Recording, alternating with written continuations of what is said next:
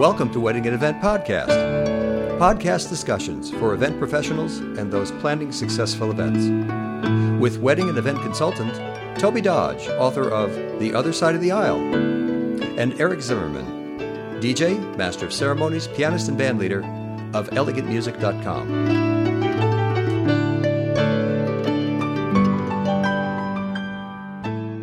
Hello, everyone. The title of this episode is Wedding Coordinators. What do they do? Wedding and Event Podcast, episode 64. I discovered this valuable conversation in the raw footage archives of Wedding and Event Podcast. The original conversation went well over an hour and described situations handled by experienced wedding coordinator Tobey Dodge. This conversation then went on to define important terms specific to wedding and event planning. It has been divided into separate episodes to better present this information. Once planning and design are complete, it is now in the hands of the wedding coordinator to successfully execute the event. This episode illustrates the boots on the ground actions taken by the wedding coordinator. Experienced wedding coordinators work in the future of what's happening right now. During the course of the event, they foresee situations and solve problems before they happen all the while making sure that the next activity is in place and ready to go. And now please enjoy Wedding Coordinators. What do they do? Wedding and Event Podcast, episode 64. I have talked to couples who literally shop for a church. They're not affiliated, they mean no disrespect. Uh-huh.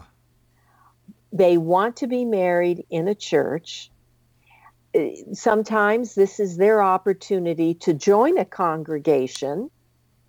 And so they'll go to Sunday services to kind of feel out the church and see if they want to participate. Right. Others have gone or been involved in some fashion, but not in a formal membership way for decades, whether it's from their families, but they're, you know, more mature now and they may not, the minister or pastor may have changed over the years. And so they'll go in and talk and find out what's up, but they've never been a consistent parishioner. Right. Okay. And so knowing that, being a part of the, that parish, they would get to know the administration there, and they would understand uh, what some of the policies are of that location. Maybe. Maybe. Uh, seeing what the service entails or what, what they're getting, and they need to be educated so they know what they need. Having somebody to talk to at the location, I think, is really, really important. Having somebody that you've hired who is a knowledgeable person, like a, an experienced wedding coordinator, mm-hmm. who knows what questions to ask and can represent the client, I think is really smart to have. Well, of course, I would encourage, and hopefully I'm not being biased here. I, I just think it's a smoother way to go. And some couples have asked me this, and I think it's a fair question. Well, if there's a coordinator at the church, why do we need why you? do we need you? Yeah. And and I would say to them very honestly, if you want to take on the responsibility of knowing all the questions and being more knowledgeable about what each service is providing, what they need in the way of power, and finding out where they can set up and I, I don't want to bulldoze them. I, I just yeah. go through several things. Then I said, You may not need me. That's right. However, there's got to be one point person that knows what's going on for the family's sake as well as any religious institution or location. Sometimes people get married in a park and then go on to a reception site. Right. It's not always in one location. So there's going to be coordination in the transportation and timing when pictures are taken realistically how much time you're going to take from place to place. Just wrangling guests to get. Yes, and moving people, and whether there's a bathroom at the park or, you know, if the lighting is such, are they going to have some extra lighting, you know, if they need it, wherever they're they're getting married, if they should have a day that's overcast and they don't get that golden hour that they want. It's it's really in their best interest. And that's why over the years I've encouraged couples to meet with a coordinator no matter who is in charge at how many locations. To meet with someone independently who doesn't have any affiliation specifically with the house of worship or another location. So they can be objective about. Totally objective. Yeah. And just sit down with them for a couple of hours. You know, there have been many couples that, after talking with them, they may not be right for me. I may not be right for them. But the two hours that we spent together have been good for them. Invaluable. Yes and I and I don't mean to boast, but invaluable because it focuses on them on what's important to them. Right. And to make sure that there are the proper backups and knowledge and choices presented to them so they can make an educated decision That's right. on many things. Well, you know, and I look at it as an ounce of prevention. So the couple hundred dollars, even three hundred dollars that they might pay a seasoned planner in the beginning to kind of as a consultation, you mean? Yes, as a consultation to flush out the issues that are important to them that they might not have even realized. Uh-huh. Because as we have talked and shared stories uh, now for, oh my gosh, it's been a couple of years that we've been doing this, that they, not that they didn't care, they just didn't think of it. And very frankly, if they're working with specific services or locations, they have their agenda. It's not that they don't care. It's just not everything would necessarily be brought up to them. That's right. And so here you go. You've got a situation where an outside coordinator can kind of look at the big picture, can see all the big puddle, puzzle pieces, so to speak, that make up the four corners, or if it's a round puzzle, the perimeter. And then everybody that contributes starts filling in those pieces. And if they're not fitting together, then at least you have the opportunity to make some adjustments early on. I'm going to give you great analogy. Great analogy. Yeah, I'm going to give you a, a for instance here. Uh, some time ago, I had a a wedding, and the bride and groom were very self sufficient. They knew they weren't going into the larger of two rooms at a banquet center. They, on purpose, wanted to go to the smaller room because it had an outside patio attached. Uh-huh. And it was late spring. It was going to be warm here in Southern California, but it wasn't going to be a problem for them to keep the doors open. There was uh, air conditioning, and it was close to the kitchen, so there wasn't a you know wasn't a problem in service when you went into the location. As long as there was somebody that directed people to the left or straight ahead, there wasn't a problem. All of the ceremonies were in basically one area you could, if it was a small, really small wedding, have your ceremony in on the patio of this smaller room attached. and then go into the room afterwards. Sure. But they had about 120 people, which almost maxed out the space. Uh-huh. Okay. So their plan was to go and have a wedding in the main location outside, which was near a arch um, that was not decorated but was there, and some beautiful greenery and um, rocks, and it was lovely. And then they would go through the clubhouse, so to speak, you know, the, the large, I guess what you would call it a lobby, into their room. Well, there was another wedding coming after theirs. And they usually time it a good hour and a half to two hours so that by the time the ceremony is over, the people arriving for the next wedding haven't arrived yet. And so that they can, you know, I mean, the wedding party might have arrived early, you know, for getting ready Uh-huh. for the next wedding, but not the guests. Well, in this one case, as a, a coordinator, and I was more or less the term day of, which I honestly am uncomfortable with, but that was the term. Uh, because I knew I had not 20 hours, but 40 hours that this wedding would take. So I never considered that a day of. Right. I figure, you know, if I spend less than 30 hours, okay, I'll consider it a day of kind of situation. But this was definitely not.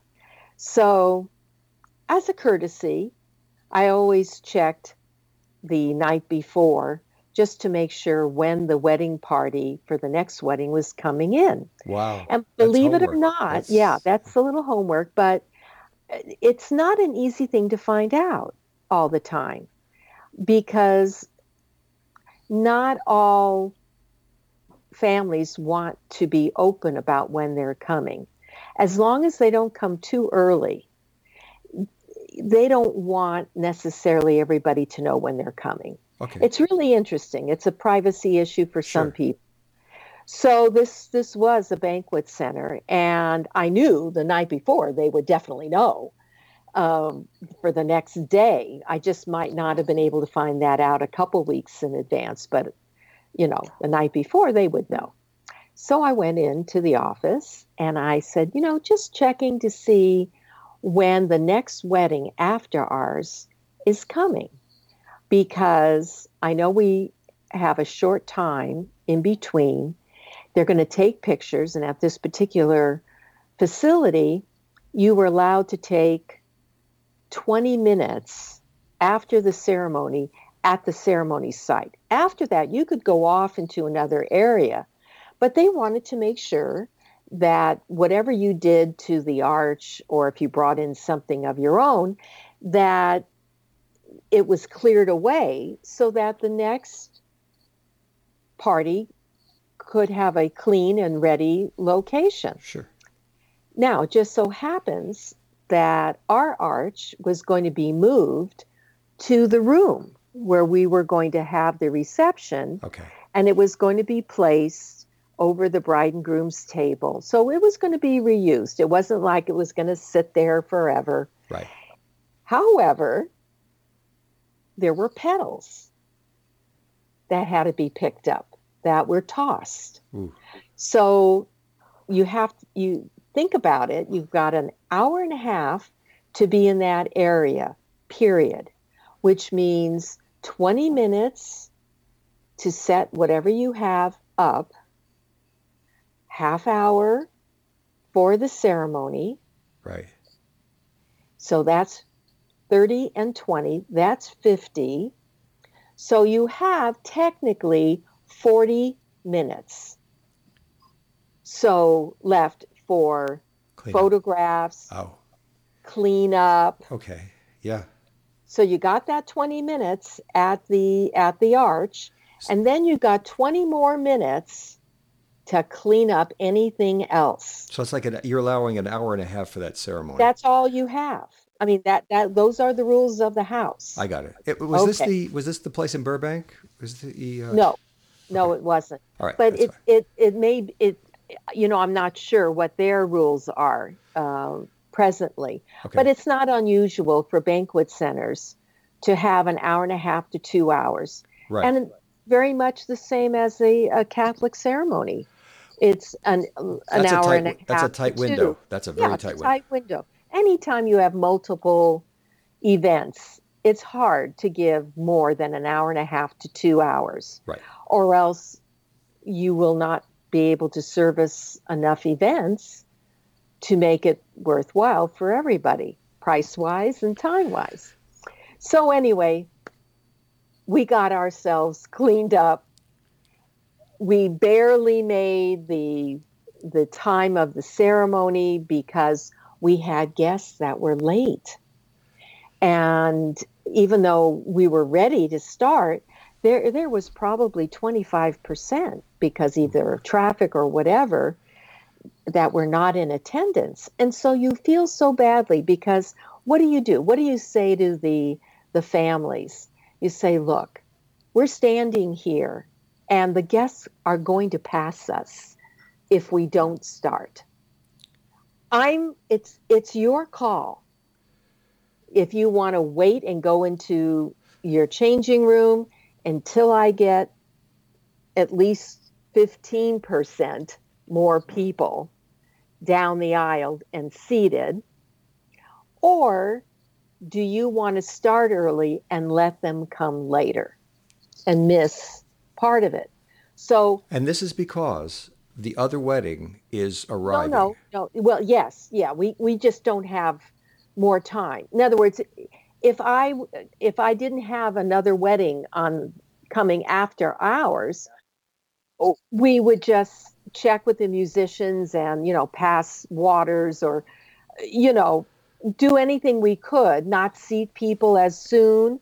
But when we were seating them, there was a steady stream of guests. So when that stops and you're missing 20, 25%, there's got to be a reason. Yeah. It's either they're coming from one area and they're having a problem in traffic, or even worse, they're not coming. And oh. you don't know. Right. You can't, you know, I mean, yes, you can start texting people today. Say, Are you on your way? Are you on your way? And if it had, if it had happened in the last five years, that's exactly what I would have done. I would have had the you know the contact list of all of their guests and their contact information, and that's what I would have done. And I would have found out really easy: do we have non-shows? Or do we have a traffic problem? Because even if you go on Waze and you look at you know the traffic it doesn't tell you everything because people go around that stuff now so anyway I'm, i don't want to belabor this but as a coordinator whether you're a day of or a day of director you know what to do to help but timing you don't always have the choice Right. and in this particular situation, I don't care how much information I had, I didn't have the time to call or to text or anything. We had to make a decision. Right. And so what we decided was to wait five more minutes. And if people didn't show, we start. Started. Good. And that's what we did. Now, interestingly, the 25% that was not there, only 10% showed. So we were missing 15%. Highly unusual. So we made the right decision. And I say we because it was the choice, you know, of the bride and groom whether they wait and then take pictures elsewhere. Yeah. There's No. always something you can do. There you go. There you go. Now, I, I was just wondering, did that extra 15% show up to the wedding reception? Yes. They did. Okay. So, all right. They didn't want to They show up to the ceremony. want to come to the ceremony. Right. That you know, if you're going to one place already, you know, you logic would tell you, okay, I'll be a little late. But honestly, they were that late, you knew they had no intention of coming. Yeah. Until okay. the reception. Right. That's and those are those little surprises. So here again, what do you do? Do you go into the to the banquet room after the ceremony? People are out on the patio now. Do you take tables away or not?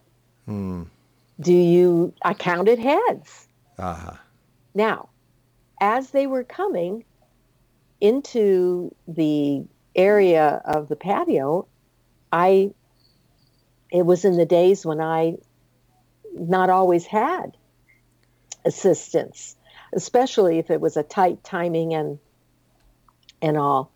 So I had to stay there and see who came by their escort cards. Uh-huh.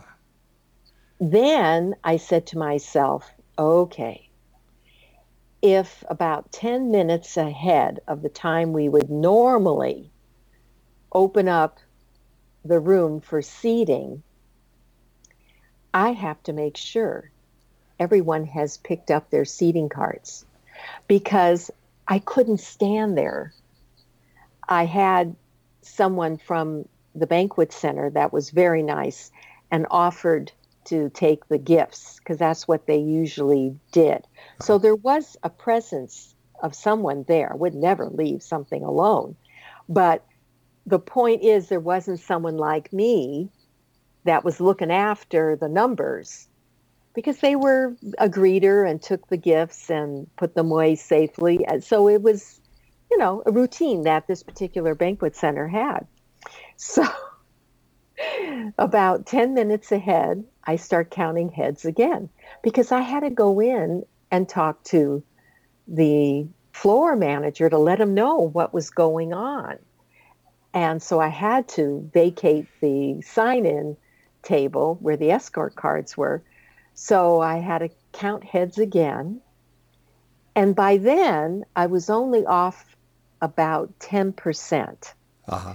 So I'm looking at this and I'm saying, okay, 120 people, 10% is 12 people. I'm not moving any tables. Oh. Because they could be filtered throughout, whatever. Sure enough, most of the people came. We were down about 5% in the end.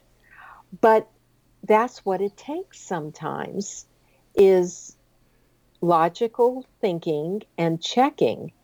I hope if we have couples listening today that if a coordinator says to them, you know, I think I'm going to need a little assistance for just four hours. The first hour of the, where when you have the cocktail and just into making sure everyone is seated and all. So it's like a half hour, you know, for if they have a first dance or they have a welcome or something. Just that first half hour. The hour before, that's an hour and a half. So then it's two and a half hours more, which means the ceremony and moving guests, that's about 45 minutes. And then an hour before the ceremony when you have seating and just checking to make sure that everybody's uh, flowers are pinned on if they haven't taken any photographs or arrived later, whatever. I can't tell you what those four hours mean. It's just fantastic to have two people because at least one of them can attend to the bride and groom and the, their entourage, greet family members that may be coming for pictures that were not in attendance. Direct them the, in where they need yes, to go. Children who were too young to come to the rehearsal but will be taking part, and their parents need to know where they're going, where they're going to walk, if they're going to be seated afterwards, taken to another room. I mean, there's just so many of those minor details. Oh, that make the, all the difference in the. That just, it truly does. I never considered myself to be such a detail oriented person until I realized all of this as I was learning my trade. And I'm so grateful to Pat Conaway, who was my mentor in the beginning. She just opened my eyes to watch everybody's movements, see their facial expressions, notice if someone doesn't greet them, do they ignore and walk by? In other words, it's our job to see that things are done properly. We can't assume just because we would behave one way that most people will behave that way. I was in awe of Pat, how wonderful she was at just observing. I believe that I'm a better consultant now because I know how to give couples and services the benefit of the observations that I saw. You have been listening to Wedding and Event Podcast with Tobey Dodge and Eric Zimmerman. If you have a question, comment, or topic suggestion, please call Eric at 626 797 1795 or contact Eric by email eric at elegantmusic.com. That's E R I C at elegantmusic.com. Contact Tobey by email tobey at tobeydodge.com. That's T O B E Y at tobeydodge.com. Subscribe to this podcast wherever you listen to podcasts and receive a new episode each week. Thank you for listening.